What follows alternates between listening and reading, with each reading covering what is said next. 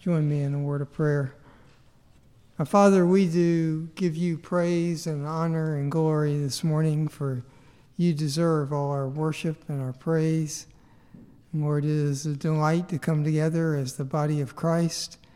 Pray that you would speak to us through your word, illumine the, the truth by your Holy Spirit, help us to understand it, to get it right, to comprehend it and then, Lord, to put it into our thinking, that we would orient our minds according to your word. So we thank you for the book of Daniel and the privilege we have to look into it. Pray that you would guide our thoughts this morning. And Lord, may you be given glory by all that's done in this place. For we pray in Christ's name. Amen.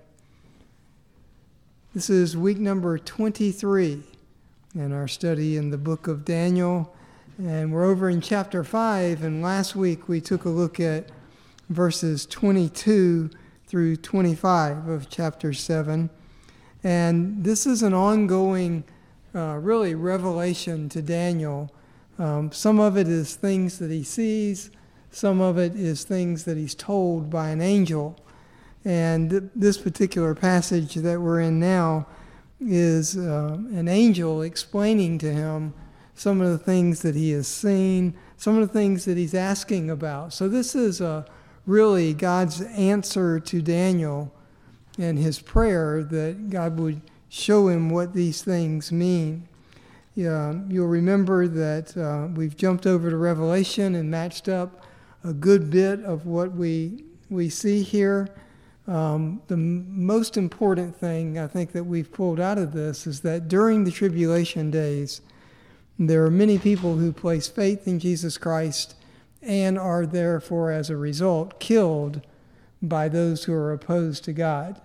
And the scripture here has made it clear that um, the small horn who uh, changes and becomes large in appearance um, is overcoming the saints.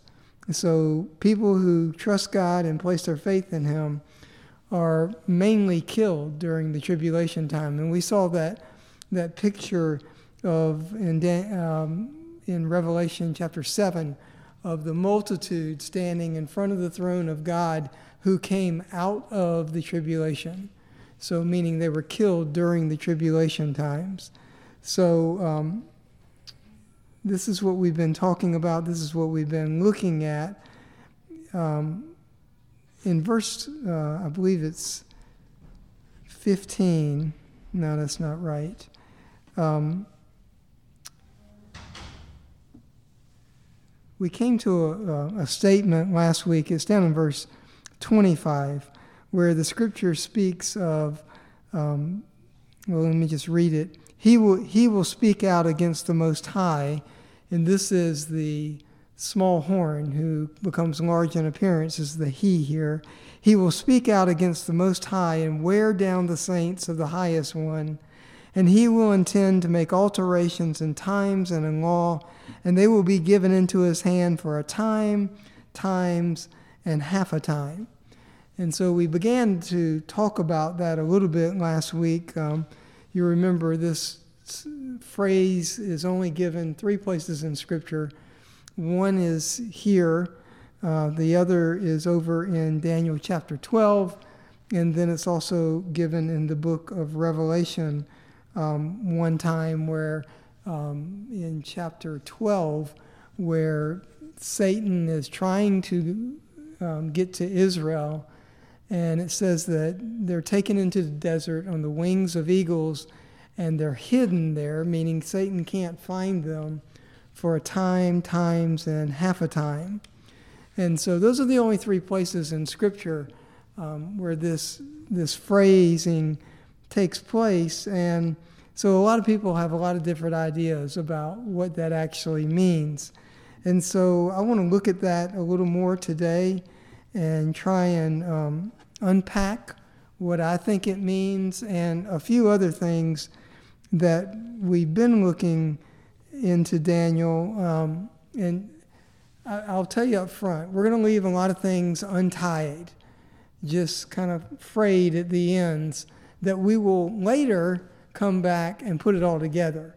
But you have to get a lot of things on the table before you can then begin to put them in order. And so we're going to do some of that today, uh, hopefully not too much, um, but there will be some things that you'll just hear me say. We'll talk about this later um, because we will talk about it later if God wills and put a lot of things together. Now, this bystander, remember Daniel's talking to a bystander in his um, vision. He walks up to one of the people there and begins to have this conversation. And that's who's giving him um, that this will happen for a time, times, and half a time. Um, it's actually said by the, uh, by the angel. And it really doesn't matter who your allegiance to at this time because the world will be dominated by this small horn. It's not just part of the world, it's the entire world is dominated by this uh, evil force uh, who's been empowered, you remember in chapter 13 of Revelation, by Satan himself, is the one who gives him his power. And he has absolute control and dominates everything on the earth, which is how he's able to kill so many people who believe in Jesus Christ, um, because he's, he has influence everywhere in the world. Now, Daniel is given very specifically how long this will last. And I mean, right here it says that it'll last, well, he kind of intimates it'll last for time, times, and half a time. Look over in chapter 12 of Daniel where there's no doubt that this is talking about a period of time. And we looked at this once before. In chapter 12 is the last vision, it's the last book of, of Daniel.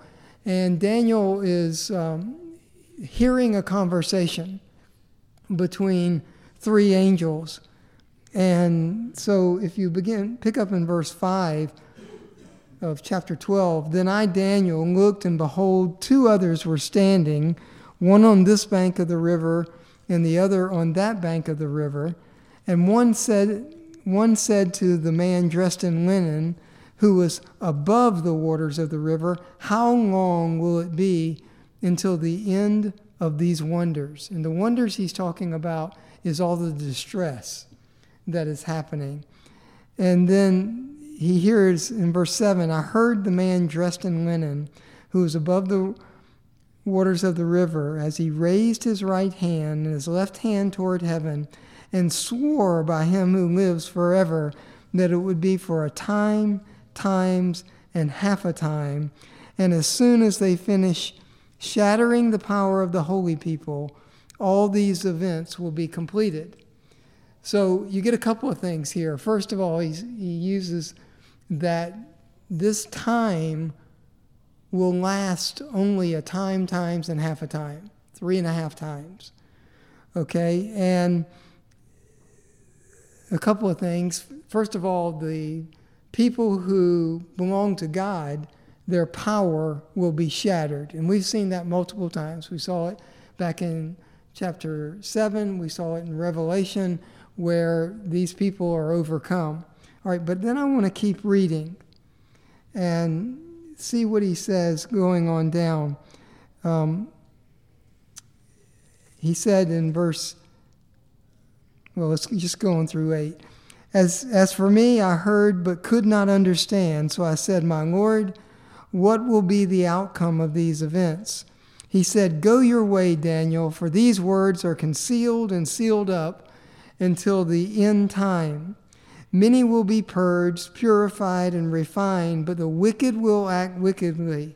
And none of the wicked will understand, but those who have insight will understand.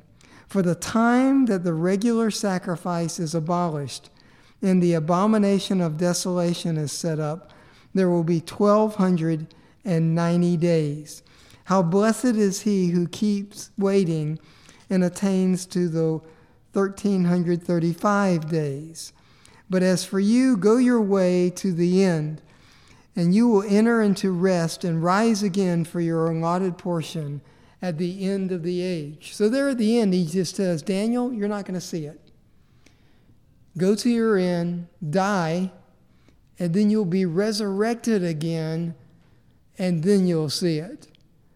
And so that's what he finishes with. But there's a couple of things here. Um, notice that in verse 11, it says, From the time that the regular sacrifice is abolished and, abomin- and the abomination of desolation is set up, there will be 1,290 days. Okay, when you, it helps when you start thinking about this to understand that the Jewish year is 360 days. It's not like our, ours is 365 and a quarter. And we do that so that um, the seasons all line up and, and stay in place. That was not true according to the Jewish calendar. The seasons would begin to get out of whack. So the Jewish calendar is 12 months of 30 days, 360 days. Of course, that would cause the seasons to drift. You know, um, January is no longer cold, it would be getting warm, and those types of things. So, when they felt it was appropriate, the leaders of the Jewish nation would add a month, and you'd have 13 months that year.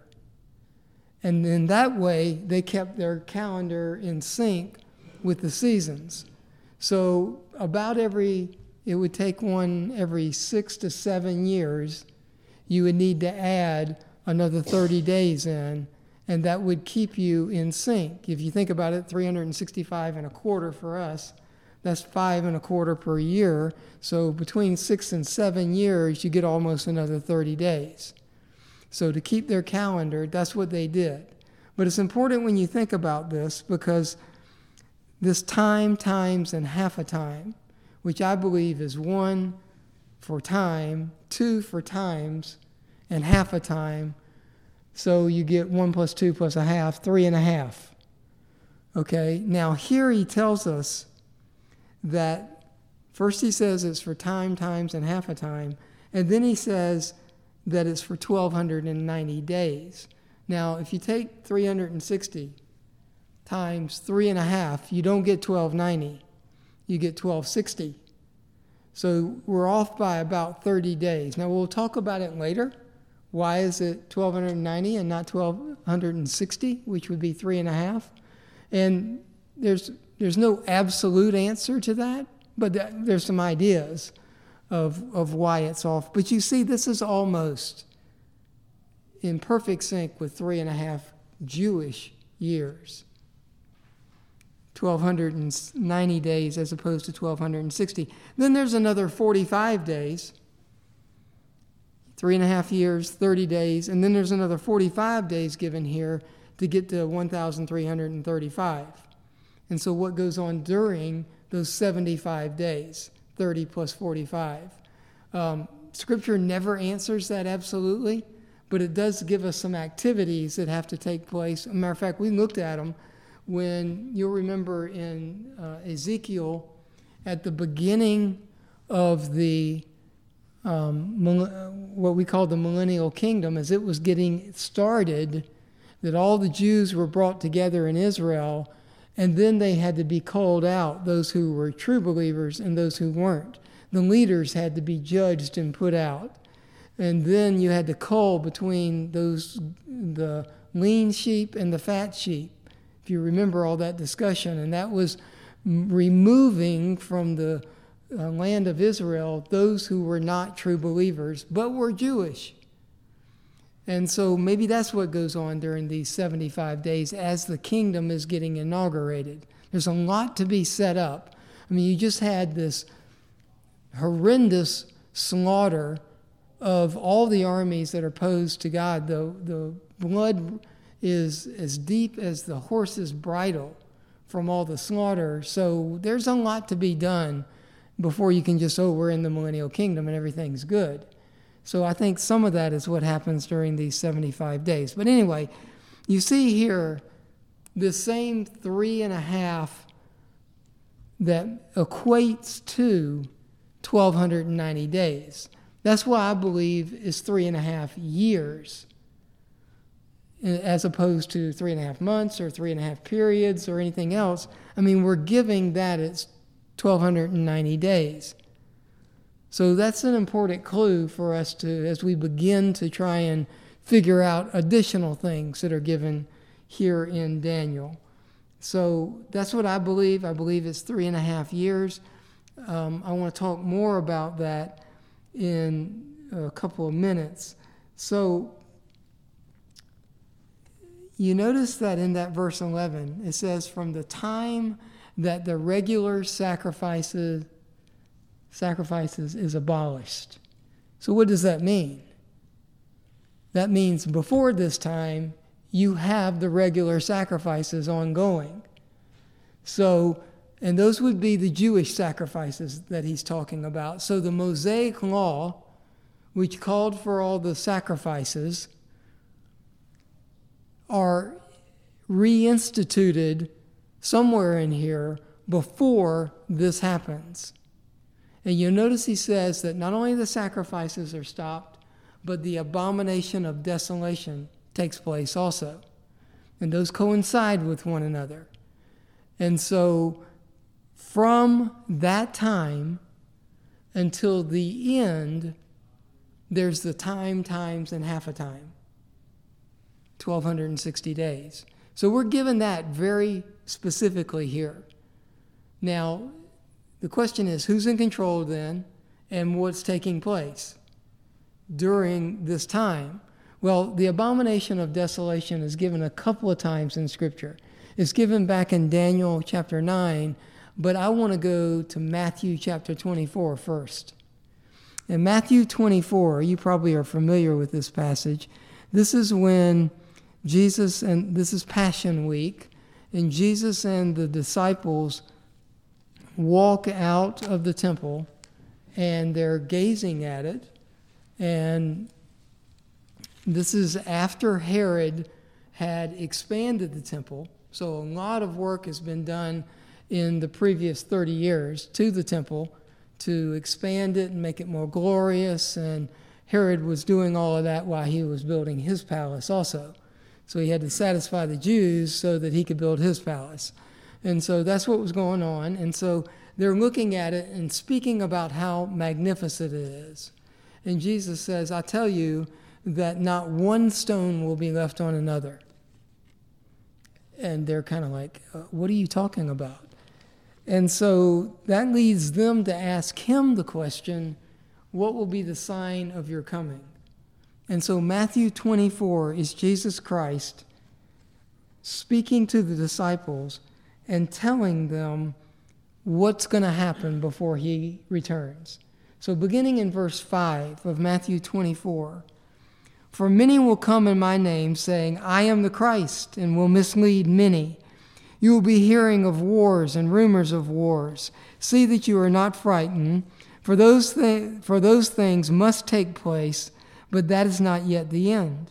For nation will rise against nation, and kingdom against kingdom, and in various places there will be famines and earthquakes. But all these are merely the beginning of birth pangs. Then they will deliver you to tribulation and will kill you, and you will be hated by all nations because of my name. At that time, many will fall away and will betray one another and hate one another. Many false prophets will arise and mislead many. Because lawlessness is increased, most people's love will go, grow cold. But the one who endures to the end, he will be saved. This gospel of the kingdom shall be preached in the whole world as a testimony to all nations, and then the end will come. Therefore, when you see the abomination of desolation, which was spoken of through Daniel the prophet standing in the holy place, let the reader understand, then those who are in Judea must flee to the mountains. And he goes on and says, You, you, you got to get out of there when you see the abomination of desolation. Now, this is clearly, Christ says it, the abomination of desolation that Daniel wrote about. So Jesus Christ believed in Daniel and what the prophecies that he wrote. So, so should we. And so, but you notice that Christ links it also that when you see the abomination of desolation, then you've got to run. Well, why? Because the regular sacrifices are also stopped at that same time. That's what it says over in Daniel, right? When the regular sacrifices are stopped and the abomination of desolation is set up. Now, Jesus Christ doesn't say that, but that, I mean, clearly, if all the Jews flee, there are no more sacrifices going on. And they're told by Jesus Christ they need to flee. So,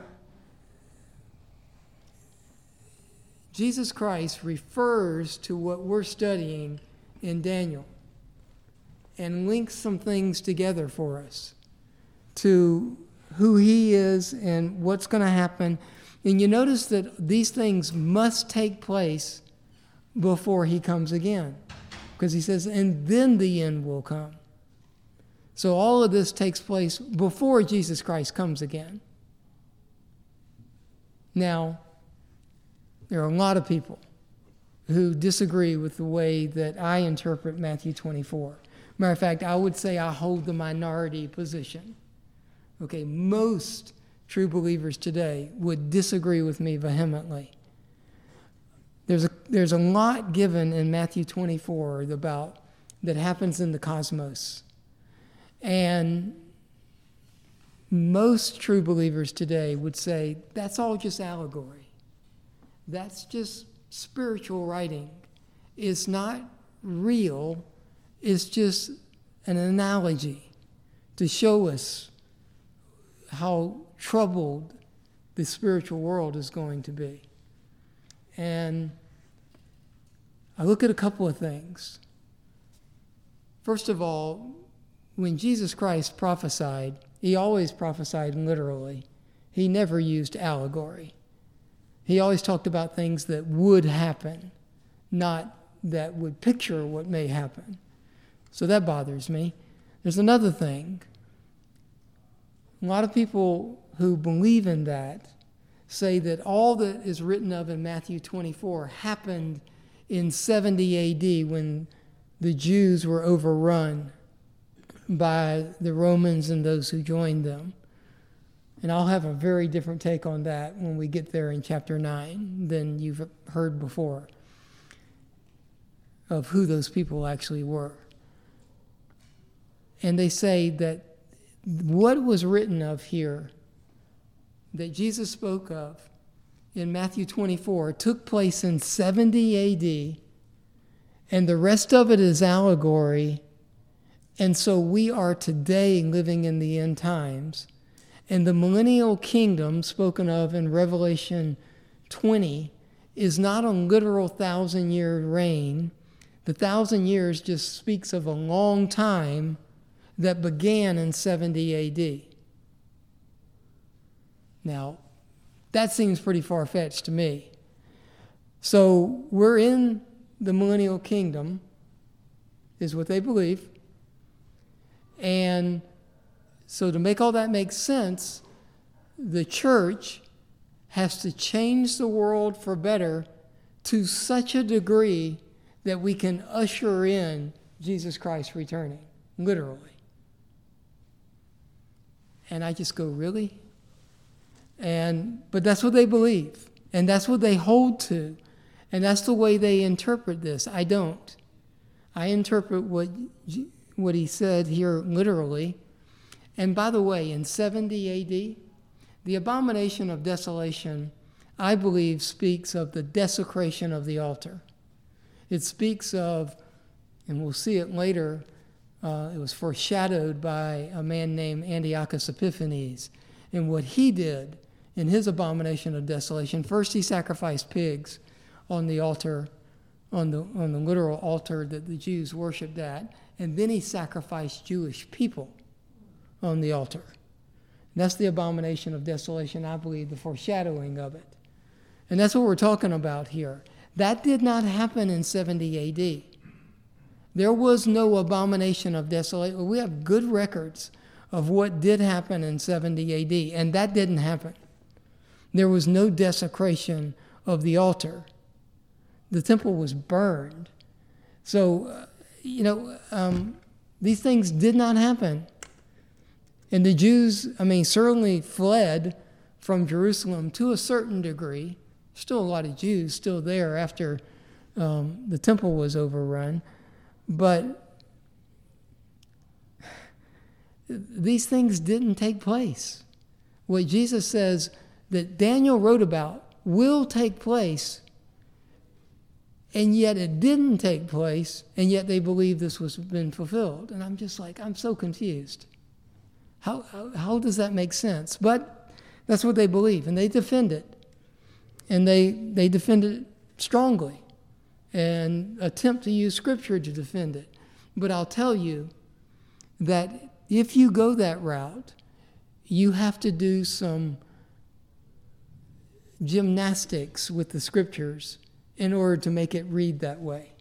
You have to, in the middle of passages, change your interpret change from being a literal hermeneutic to an allegory hermeneutic in the middle of passages. And I'm just not going to do that.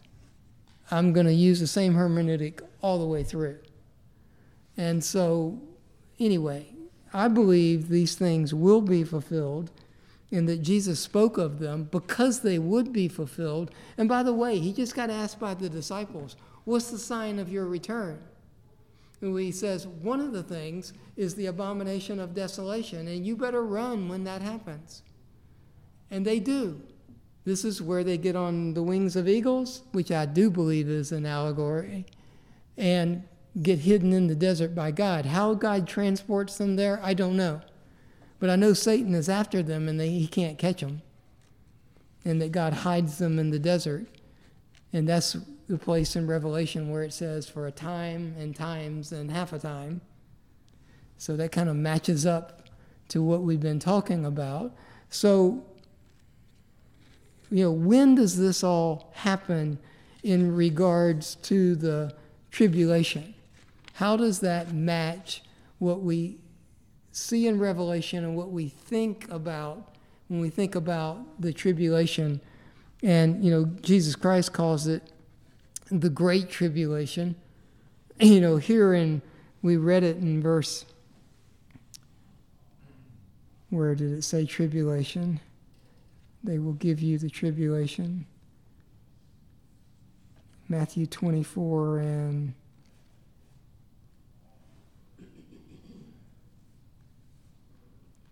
Yeah, verse 9. Then they will deliver you to tribulation. That's not the great tribulation. That just means before all that happens, there's going to be a lot of persecution of the Jews. And clearly, this world has seen that, that they've been delivered to tribulation multiple times. And so that's what he's talking about, is all the things that have happened through the years, not the great tribulation. And this is also the passage where he says, if the, if the days of the great tribulation were not cut short by God, even the elect would be lost. Now that's pretty serious. And so God, to protect the elect, cuts it short. So this is serious, and this is Jesus Christ looking at what's going on and what's going to take place. Now, going back to Daniel and going back to the, this phrase, time, times, and half a time, yeah, I mean, the question should be asked what does this literally mean? I mean, that's a legitimate question. And it needs to be answered from the scriptures. And there's a lot of different views on what this really means that don't come from the scriptures. Most of them are just what men think. And that's, for me, that's just not good enough. I mean, the scriptures weren't written to be unclear. They were written to be clear and so that we would understand. And so we ought to be able to figure out, not because we're clever, but because the Spirit guides our minds in the Scriptures. So I, will t- I've told you, I mean, I believe that the time times and half a time is three and a half, and it's three and a half years. Okay, but can I from the scripture show that to be true? Is there any place in scripture that says the tribulation period will be seven years? Explicitly, like the tribulation period will be seven years. No. There's no place in scripture that says that. Although you probably believe that. And so if I asked you, can you prove that from Scripture? Could you? Even though you believe it. Well, why do you believe it?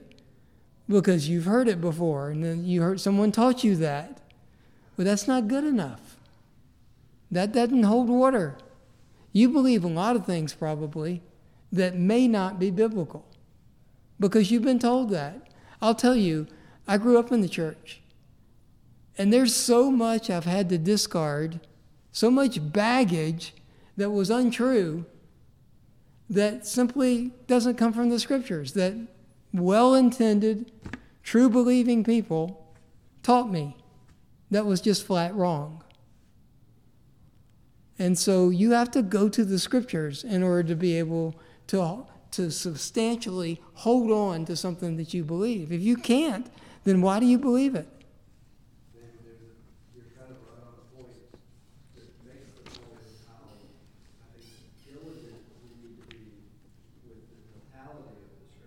Absolutely. Because one of the big errors that, that you're speaking of flows out of an honest interpretation of verse 15 of Matthew 24. Mm-hmm. It says, So when you see, and who's he talking to? To the disciples. Right there is where a, a very legitimate, narrow reading of Scripture says Jesus was talking to those people and that they would see this happen. Right.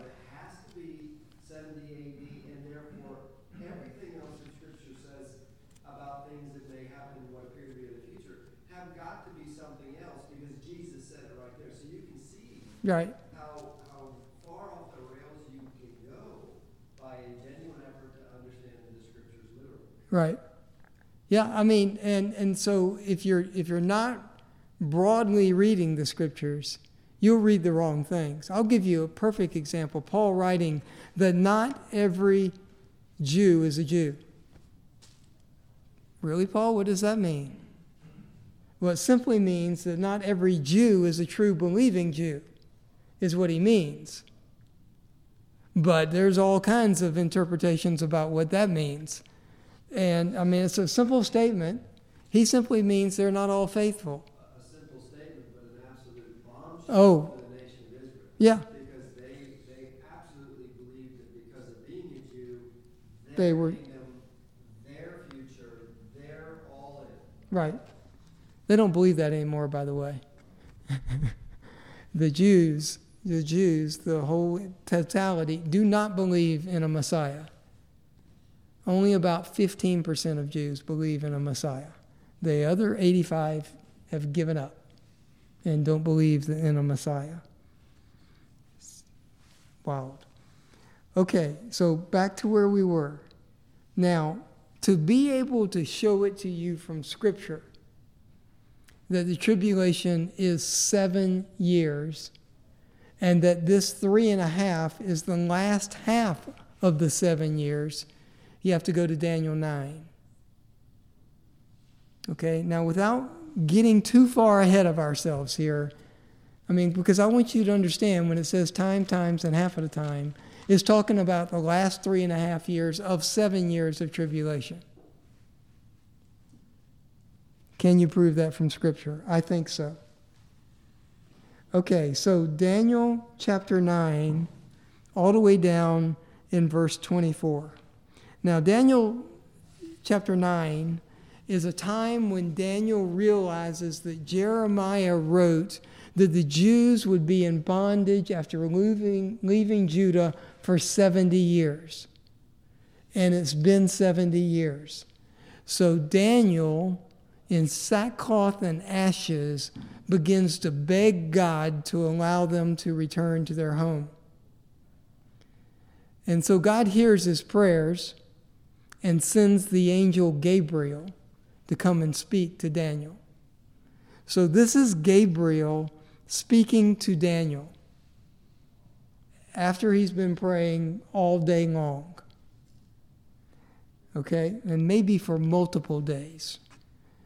So um, Gabriel comes and pick up in verse 24.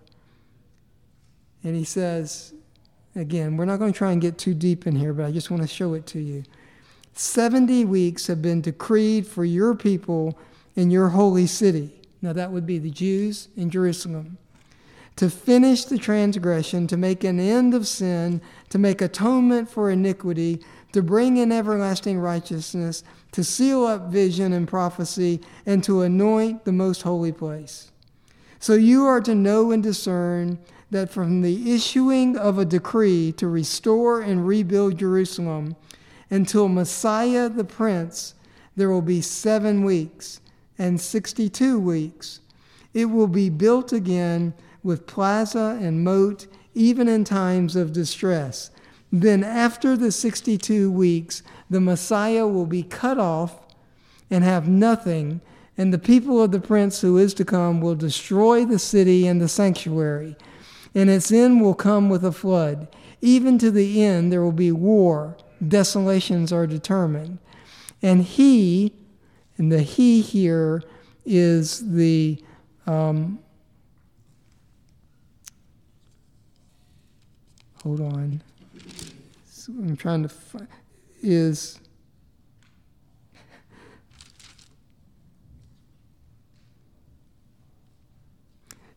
in verse the previous verse where it says the Messiah will be cut off and have nothing and the people of the prince who is to come. So the he in verse 27 is the prince who is to come. Okay, meaning a king who is to come, a leader. And he, that person, will make a firm covenant with the many for one week. But in the middle of the week, he will put a stop to sacrifice and grain offering and on the wing of abominations will come one who makes desolate. Sound familiar? Even until a complete destruction, one that is decreed, is poured out on the one who makes desolate. Okay, a lot of things in here, right? The first to realize this is famously known as Daniel's 70 weeks. And it's divided into three parts. You have seven weeks, 62 weeks, and then a final one week. So 69 weeks. And after 69 weeks, Messiah will come. And at the beginning of the 69 weeks, a decree will be issued that Jerusalem can be re inhabited and rebuilt. All right, the problem comes is that the Persians made three such decrees. Three different kings of Persia made decrees that the Jews could go back and rebuild Jerusalem. So the question is, which one? Okay, now I think that's simply answered by going to when Jesus came and backing up 69 weeks, whatever that means. Now, we've seen that three and a half, the three and a half, the time times and half a time, is 1,260 days. Okay, we've seen that. So those are years. So, what is Daniel talking about, or what is Gabriel talking about here when he says 70 weeks have been decreed? Seven and then 62 the Messiah will come, the Messiah will be cut off. And then in the middle of the 70th week, the, there will be a covenant for, se- for the 70th week. But in the middle of that week comes the abomination of desolation and the stopping of the sacrifices. Same thing we saw previously. Okay? So I believe this week of Daniel, all the weeks of Daniel, are seven days, and each day represents a year. So you've got 62 weeks from the time when a decree was given until when Messiah comes. Now, I don't think that means Messiah is born. I think that means Messiah is in his ministry and is cut off. Okay, because that's what it says. It says, and Messiah will be cut off at the end of the 69th week. So if you put all that together, and, and if I'm right, that the weeks are seven days and each day represents a year, then you've got 69 times seven years, which is 483 years. Now, I believe, and we'll do this later, that we will be able to go to the time when Jesus was cut off and back up 483 years, and that will coincide with one of the decrees that was made by the Persian kings. You know, there's a little bit of slippage because of the King George calendar and some of those things, but I believe, you don't have to agree with me on this, I believe that it is precisely 483 years. And I believe, you don't have to, it's to the day. I believe it is perfectly accurate to when Jesus Christ was crucified, from when the decree was given by the Persian king. So we'll talk about all those Persian kings, and we'll look at Ezra, and we'll look at Nehemiah, and look at the decrees that were made, and try and put together which decree we're talking about, and who made it, and what year was it, and how does that lead to the sacrifice of Jesus Christ on the cross. David, I think it's helpful to anchor this passage, which is the controversial passage. Sure, it is. First of all, how many prayers have you prayed? Wouldn't you just love for Gabriel to show up? yeah, just tell me, Gabriel. well, he did. It's right here. I love the fact that, that the scriptures say, "Oh Daniel." Right. At the beginning of your pleas for mercy, a word went out, and I've come to What a beautiful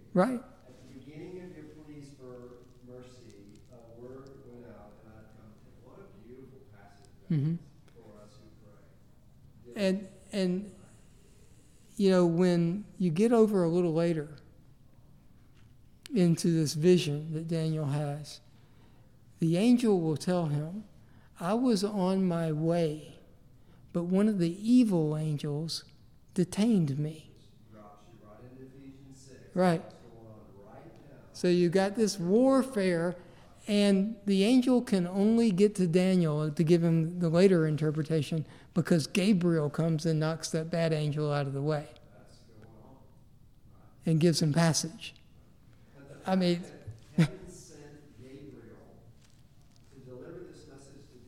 Absolutely. And for us to turn around and allegorize it all away is absolutely difficult. Well, especially when Gabriel says, I've come to give you understanding. So you'll know what this means. And then it's all just an allegory and spiritual words. We believe Scripture, and then we try to figure out what it means. Right. right? Which is a good place to start, as opposed to take our understanding and disrupt the actual meaning of Scripture. Right. So important, that's where the rails, that's where we go off the rails. Well, and the, the way I like to say it is what rises out of Scripture. Not what do we read into it, what rises from the Scripture. That's what you grab hold to. That's what you hang your hat on. And so I think it, putting all this together, and, and especially when you look at history and when the decree was given and when Jesus Christ was cut off, and it is 483 years, you go, okay, that's the right interpretation because history verifies what the scriptures said was true. Not that you have to always have history verifying the scriptures, by no means. But every time you look into history, it does verify the scriptures. And so you put all that together. So you notice that in the middle of the 70th week, so you had 69 weeks and the Messiah was cut off And in the middle of the 70th week, you have the abomination of desolation, which we have not yet seen. No one has seen it. The only time it happened was in the 200 BCs when Antiochus Epiphanes did it to the Jewish temple, but then Jesus Christ comes 200 years later and says it's still yet future. So that wasn't it. So you can't use that as, oh, and that's when it happened. Because Jesus Christ says, no, what Daniel talked about will be the sign of my coming. Yeah, and that's the other thing about Matthew 24 that's important about who is the you. Oh, yeah. Because what, what Jesus is saying is the, the one who actually sees this according to the scripture, that's the you. Yeah. Not you. Right. The you that actually sees this coming to place. Right. Right. So, all right, so you go back to Daniel chapter 7. And so, what I believe he's saying when he says time, times, and half a time is the last three and a half years of the 70th week of Daniel, and is the time, if you, if you go and you look at Revelation, we will, if the Lord wills, one day, in the middle of that week, is when the two witnesses are killed by the Antichrist and then they resurrect three days later and go to heaven. Is when the earthquake happens and the walls of Jerusalem fall and kill a lot of people. And it's the time when the dragon goes after the woman, which is Israel, when Satan goes after Israel, and God takes them and hides them in the desert for a time, times, and half a time. All of those things line up to the middle of Daniel's 70th week because that's when the abomination of desolation happens and that's when the sacrifices are stopped. Those are very, very important terms. That's what links all of this together. Christ uses the abomination of desolation, Revelation uses that the sacrifices are stopped and the Jews flee. And so they all line up to that middle of Daniel's 70th week. Very important time. And that's when this last half of chapter 7, that is what is being revealed to Daniel. Now, we still have to link that, which I believe is still yet future, to the fourth beast, which was the Roman kingdom. Still got to get there somehow, right? Maybe next week. Um, I do believe it'll be clear and it won't be confusing. And they do link together. But we'll finish out, if the Lord wills, chapter 7 next week and then talk about that of how does the fourth beast represent Rome and the Antichrist at the end. How do those things come together? Thanks for your time.